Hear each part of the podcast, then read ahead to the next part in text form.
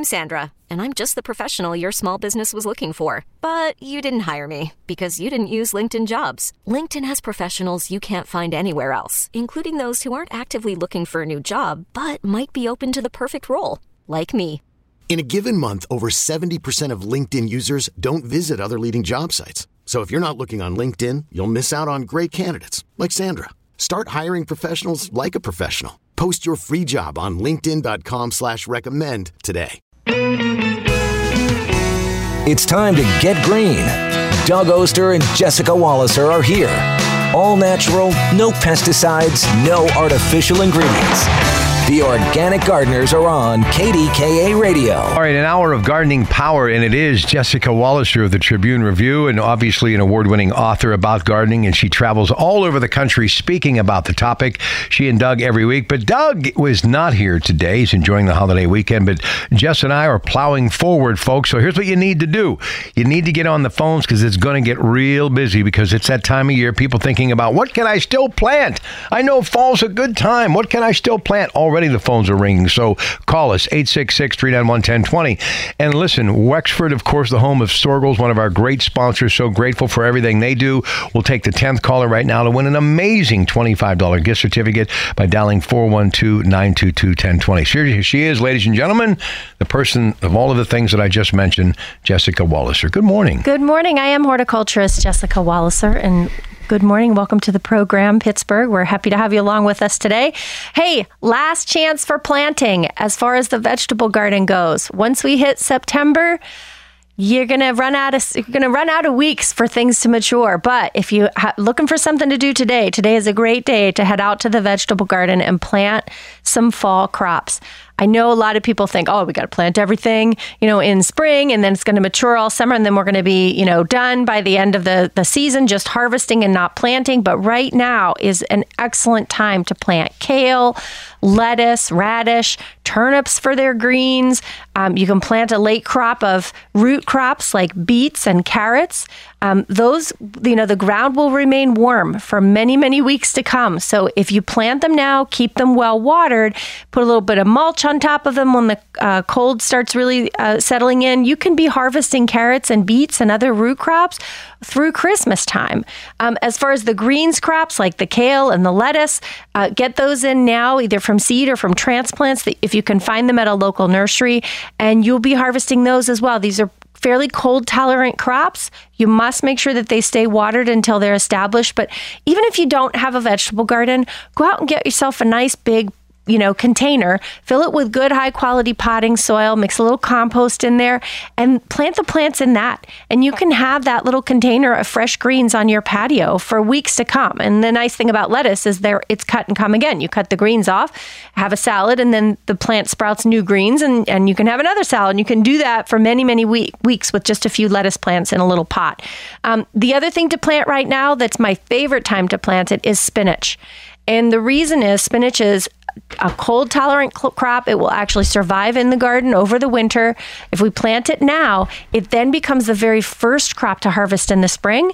And that's when I get my best spinach. If I plant spinach seeds in the spring, a lot of times they bolt or go to flower when the temperature just even starts to get slightly warm in early summer. But if I plant in the fall, they are up and at 'em and ready to go in March and early April. I'm making my first spinach harvests. So this is the time of year to get out and do that. Um, and of course, it's also an ex- exceptional time to plant trees and shrubs. September, October, the best time of all to plant trees and shrubs because we're going to hopefully have a nice rainy fall.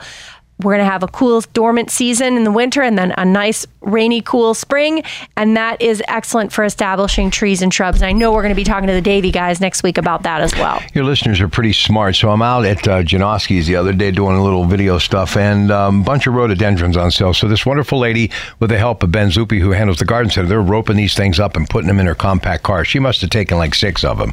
And we were talking about fall planting, and she said that date is September 15th. Now we know as far as the last last frost May 15th. But is there truth to the fact that you're pretty good to go as far as the cool weather and you know be able to plant a lot of everything after September 15th? Does that make sense to yeah, you? Yeah, and I even say September 1st, really, because especially when it comes to trees and shrubs. Um, you know, usually September is a time when, when uh, rain starts to pick up a little bit, the air temperatures start to drop a little bit, but the soil is still warm. And that's really the key to, to fall planting is you have those cooler air temperatures, so the, the water's not evaporating so quickly out of the soil. Okay. And then you also have warm soil, and that warm soil stimulates root growth, which is exactly what you want.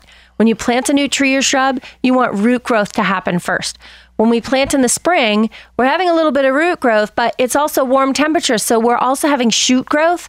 And sometimes the, the roots can't keep up, right? Because you, you, you just planted it. So you don't have a nice established root system. So mm-hmm. that's why fall planting with this nice warm soil is really really the best way to go. It's it you did you still have to make sure that you water though because a lot of times rainfall isn't enough. You still have to water and you have to keep that newly planted plant watered all winter long. If the ground is not frozen and we haven't had precipitation even in January or February, you have to water those new plantings. So, what are all of these sponsors? Now, I mean, I'm out at Janoski's a lot, and you know, you're doing things at uh, out at Soergel's, and you know, we're, we're making the rounds. But so, why are nurseries and our sponsors now? What do they have? Obviously, getting ready for fall with the core, the gores, the corn stalks, the mums, but a lot of great specials and deals right now. It is true, and I, you know, I follow a lot of our local nurseries on Facebook, and so a lot of them will post when they're having, you know, 40% off perennials or 20% off trees and shrubs. So I would encourage our listeners, if you're on social media, to follow your favorite local nurseries um, on social media and check and watch when they have those deals uh, in your feed because they can really, you know, sometimes it's just a weekend where you get like 60% off for a weekend. And the only way you would know that that sale is happening is if you follow them on social media. So uh, it's, it, you can really get some good deals, especially this time of year. They don't want to overwinter the stock. Okay. You know, they don't want to keep those trees and shrubs. Uh, they want to make sure they sell out of all their mums because they don't want to overwinter it. Um, and so, for that reason, this time of year, you can get some really good prices. Hey, congratulations to Joanne from Verona, winner of that gift certificate to Soergel's.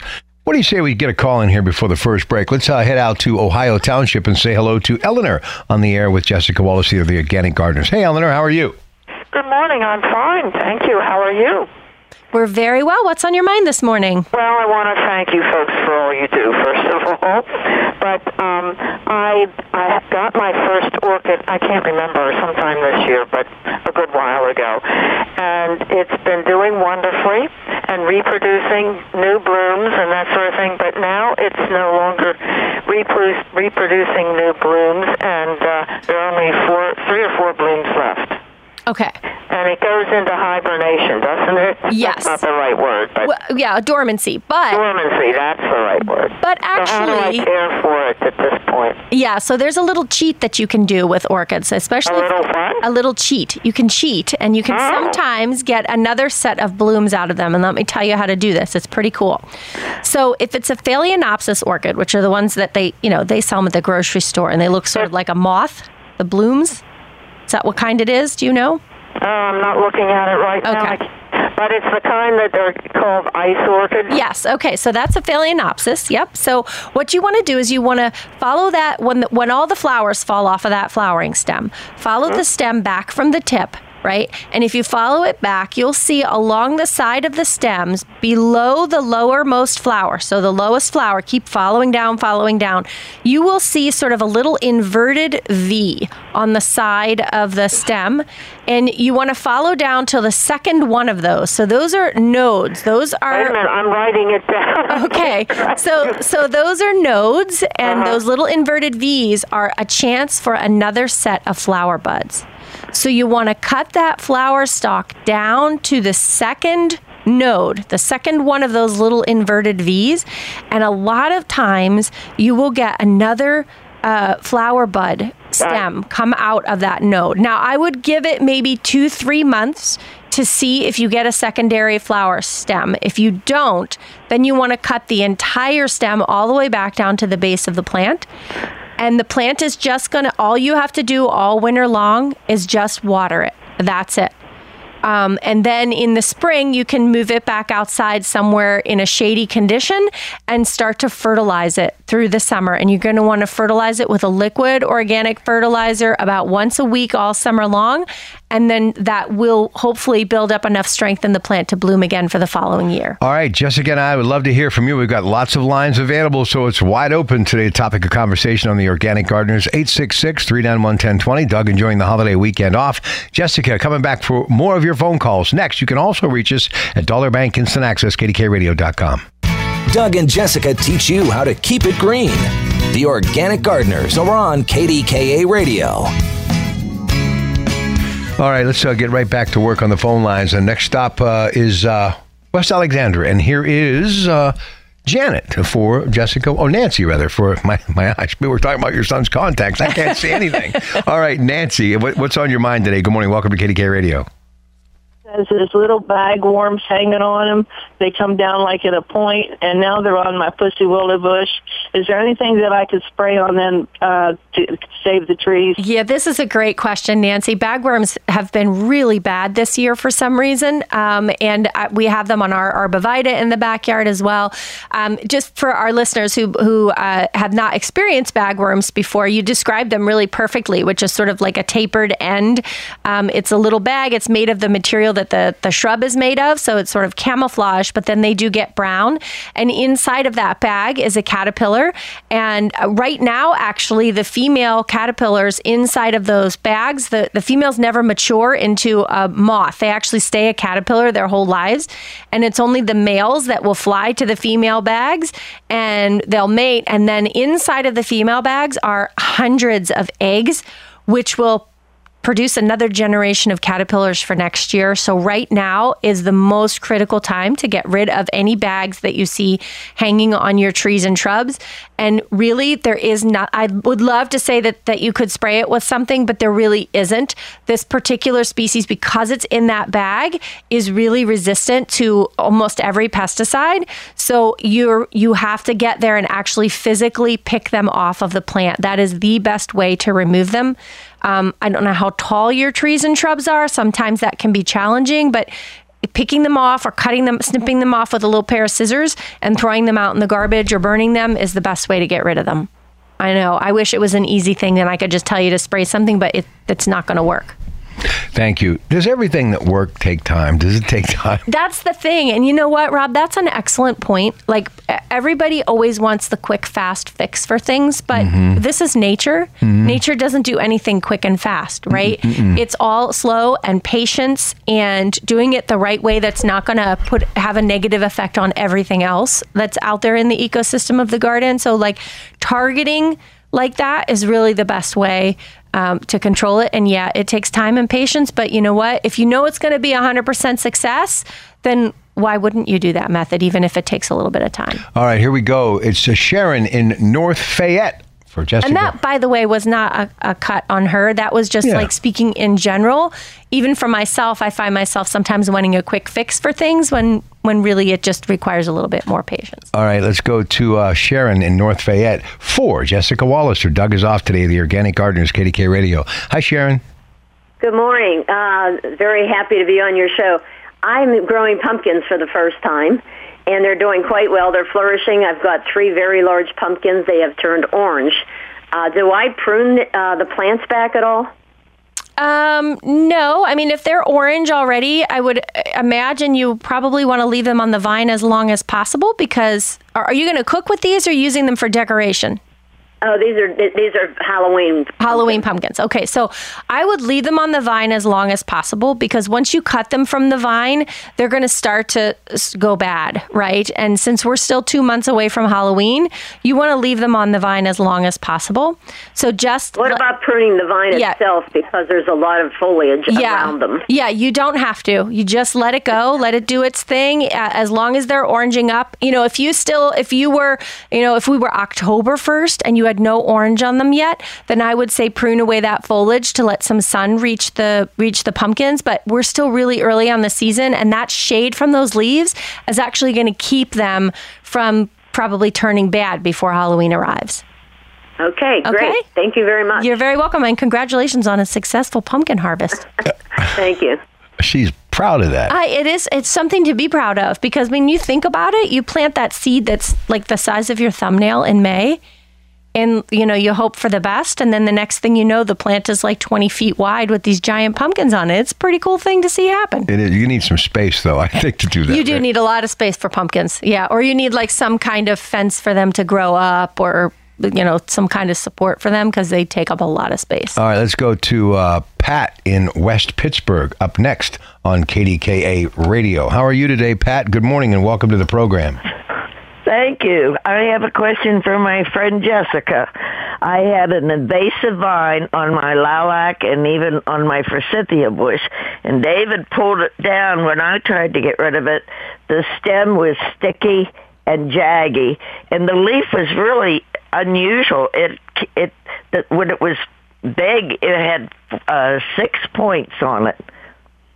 Hmm, that's interesting. That we wondered if it could have maybe arrived with uh, bird seed. Maybe. How vining was it, Pat? Like, was it? It was bad. Long it was really vines. bad. I when I first saw it, I was trying to pull it, and then I don't know how David got it out. I, I don't know if he had gloves on or not because it was very, uh, you know, it was Yeah. pointy, jaggy on the stem. The Yeah. stem was about.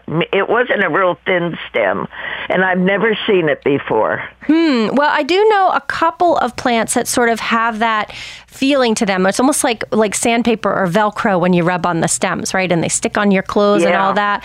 Um, none of them have the six six pointed leaf though. So there's the, the the one thing you might want to look up is a mile a minute vine. And mile a minute gets real long, you know, vines like that, and it does have the sort of the bristly uh, hairs on the stem. And then another one is called bedstraw, but bedstraw is really it's not a vine, but the the tendril, I mean, the the stems can grow quite long, but that's one that really gets stuck in your clothes as well, and that has what I might describe more of the type of leaf structure that you're talking about. Um, I thought the leaf was so unusual that you know I don't have a computer, so I can't look it up. And I'm thinking, geez, I kept asking David. I think he would get a lot of books when we went to worked at the farm show in Harrisburg. And I said, "Don't you have one on weeds or something?" yeah, so those would be two two plants, but just from that description, there's nothing else I could think of that it could be. But that that doesn't mean that, like you said, you could have it could have come in on a bird seed or from a, another plant that you got, or just blown in on the wind. And certainly, Lord knows we have all types of different kinds of new invasive weeds here in Pennsylvania too. All right. Uh, if you'd like to join Jessica today, give us a call. We've got some lines available. This is the Organic Gardeners. Doug enjoying the holiday weekend off. Doug and Jessica teach you how to keep it green.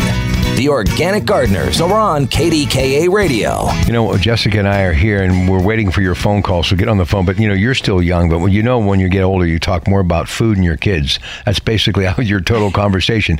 But, you know, my son is going into his junior year at Penn State. And, you know, Penn State Cooperative, you know, what they do and all these great things. And you, of course, are a product there and horticulturist and you've done extremely well. Talk to me about your Penn State experience and why it seems like anybody who does what you do, if they've got good credentials, that's what makes Penn State so good at that. I mean, we vote. The Penn State has been an agricultural school from the very beginning, so the ag program there is is a great program. It's really changed um, over the years, though, for sure. Now with uh, you know biotechnology and genetics, and I mean the just.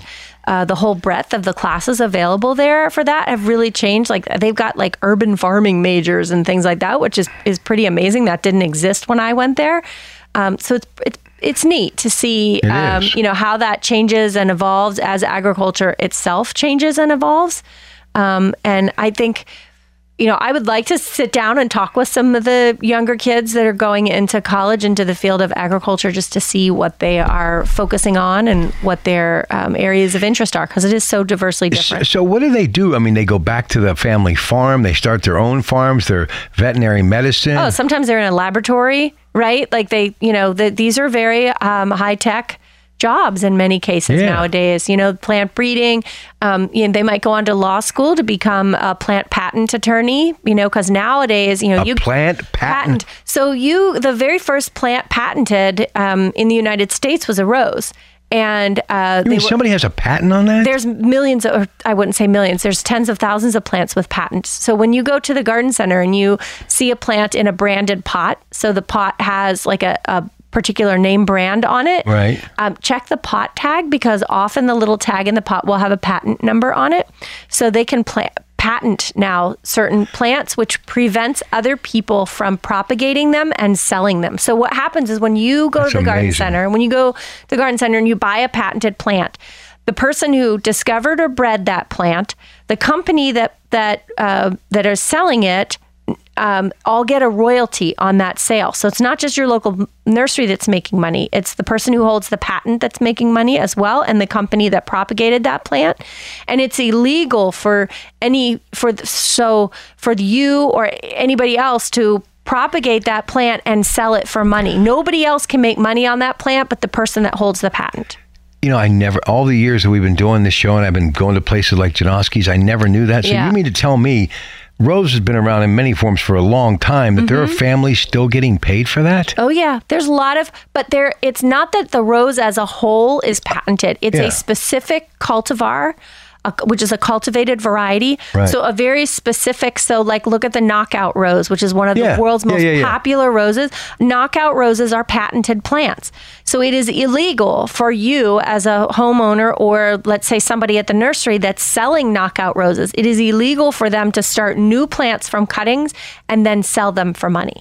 Now, as a homeowner, you could plant it in your own home garden and you'd be okay, but you could not sell that plant for money because it is pa- under it's protected under that patent. What type of pots do you look for? You So said? branded pots, which are like, you know, when you used to go into a nursery back in the 80s and early 90s, you'd walk in and all the pots would be like dark green or black nursery pots. Now you go there and you might see a pot with um, proven winners on it or Bloomin' Easy or Knockout Roses. That They've actually got the name Branded. on the pot. It's branding, right? So they have all, millions of marketing dollars behind marketing these plants, like Endless Summer Hydrangea, which is a, a very popular uh, line of hydrangeas. They're all patented, they're all branded. They put millions of dollars into marketing these plants. This is like why everybody knows a knockout rose, right? Because that company invested millions of dollars in getting that name out there. And they hold the patent. So every time you go to your local nursery and you buy a knockout rose, the person that discovered or bred that plant makes some money. So are there people right now at MIT or some think tank somewhere trying to come up with a new version of something and, and they're doing it because they love it, but they're also thinking, man, maybe just like Apple, I'll find the next big thing. 100% and it's not necessarily just at MIT like places like Right. that. It's at botanical gardens. It's at plant breeder facilities. Like there are people who've you know this is their life. They breed plants. They look for better plants with more disease resistant different colored flowers better bloom production um, some positive trait a different growth form right? Variegated foliage. So they are always on the prowl looking for these um, you know natural hybrids or forcing hybridization, right? So they're cross pollinating in order to come up with the next best thing. And when they can find the next best thing, they can get a patent on it and they can make a lot of money. So let's say you have you're a backyard gardener and you're growing balloon flower in your back back garden, which is a common perennial, and that plant sets seed. And you have 20 new baby plants that come up Right. because your plant set seed. And one of those plants come up, and instead of being blue flowered, it's hot pink, right? So it was a natural genetic mutation. It happens all the time in the plant world, but there's no hot pink balloon flowers on the market. So if you knew what you were doing, you could say, I've got a really funky thing here.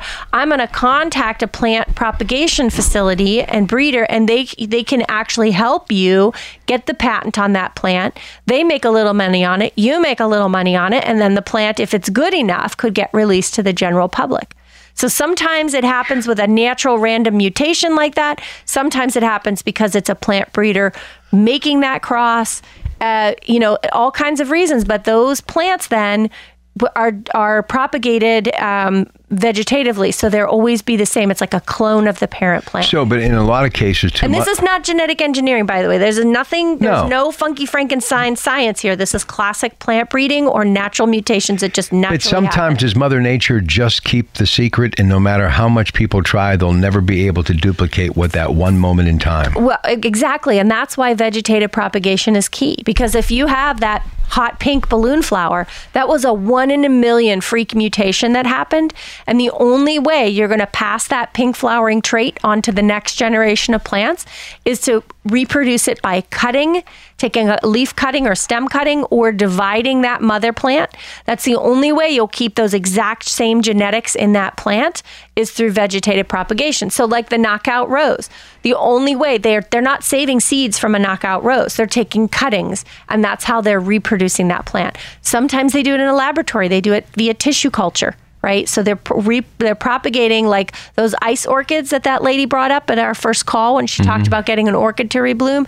Those are propagated via tissue culture, which is in a laboratory where they take a few cells, they grow out those cells, the cells divide, then they grow into a full orchid, and they do it almost exclusively in a lab until they're little plantlets that then they can then move into the greenhouse. It's amazing. All right, 866 391 1020. All of our lines are open. One more segment with Jessica and then Joe and Frank and TC Coons Cooking Hour. 10th caller right now wins a $25 gift certificate from Janoski's in Clinton at 412 922 1020. And our number, easy access call us. You get on the air with Jessica, 866 391 1020. Doug and Jessica teach you how to keep it green. The Organic Gardeners are on KDKA Radio.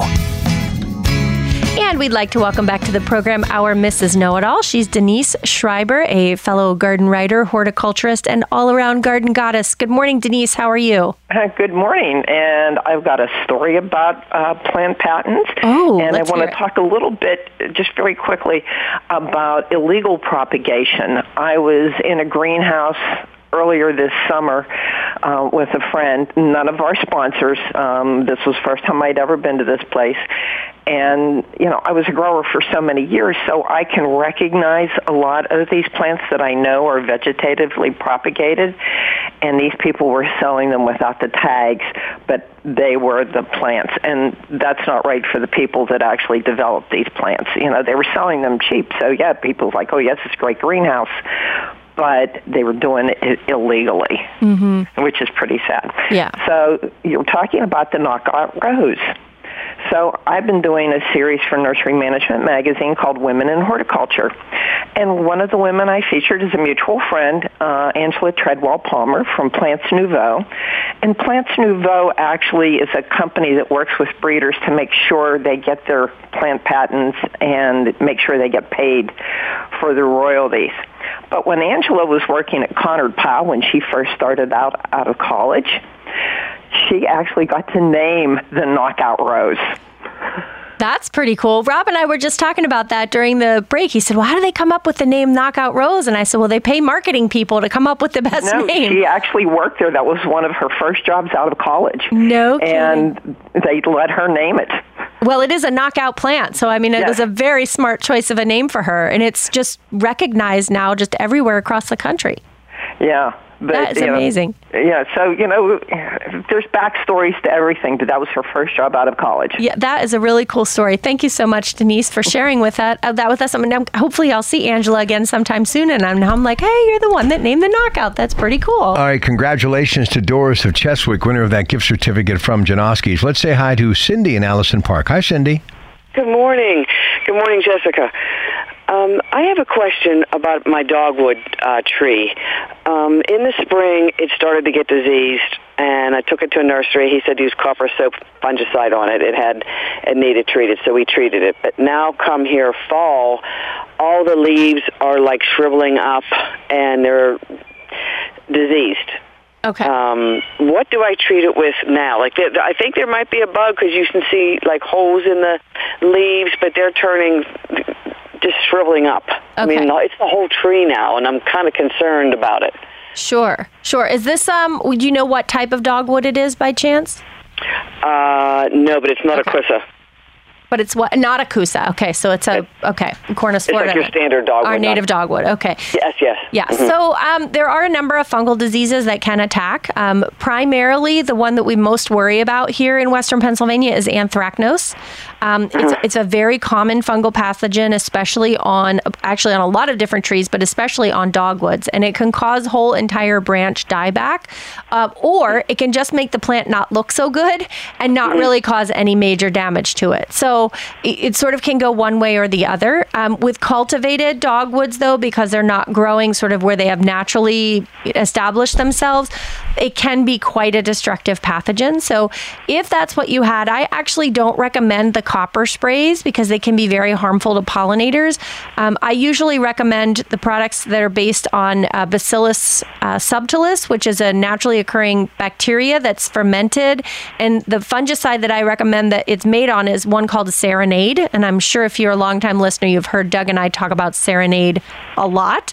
Serenade. No, I, haven't. Okay, well, Serenade is also labeled for use on anthracnose on dogwoods. It would also work for powdery mildew, which is another pathogen that can affect dogwoods. Um, I would assume this late in the season, though, um, I wouldn't do any sprays because I would, I would, uh, right now, if there's anything on there, you're not going to stop it. The natural leaf drop is going to occur soon anyway. But I would, if we have a really wet spring next year, I would get a jump on it early in the season next year. I don't think there's much to be done this year. So is Serenade the name of the product, or is that Yes. the? Serenade is the brand name, one brand name, and the, the active ingredient is Bacillus subtilis. But uh, then there's other brands, but Serenade is the one that's most commonly available.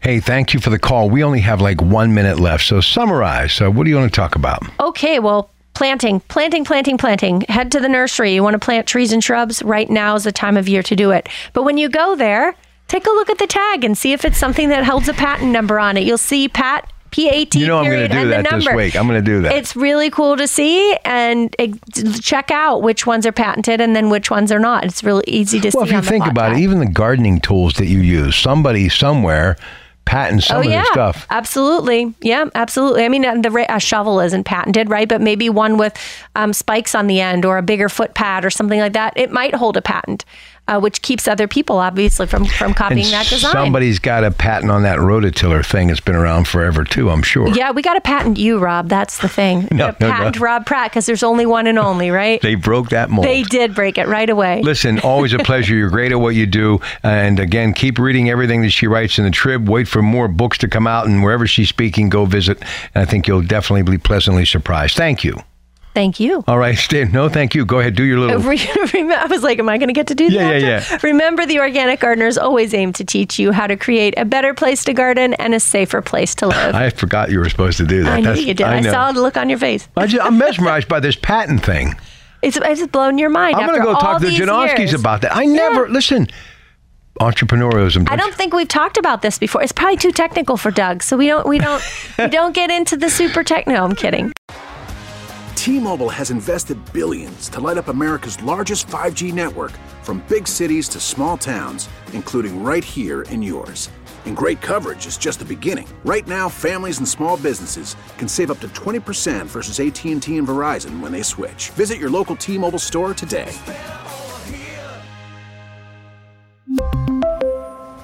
Plan savings with three lines of T Mobile Essentials versus comparable available plans. Plan features and taxes and fees may vary.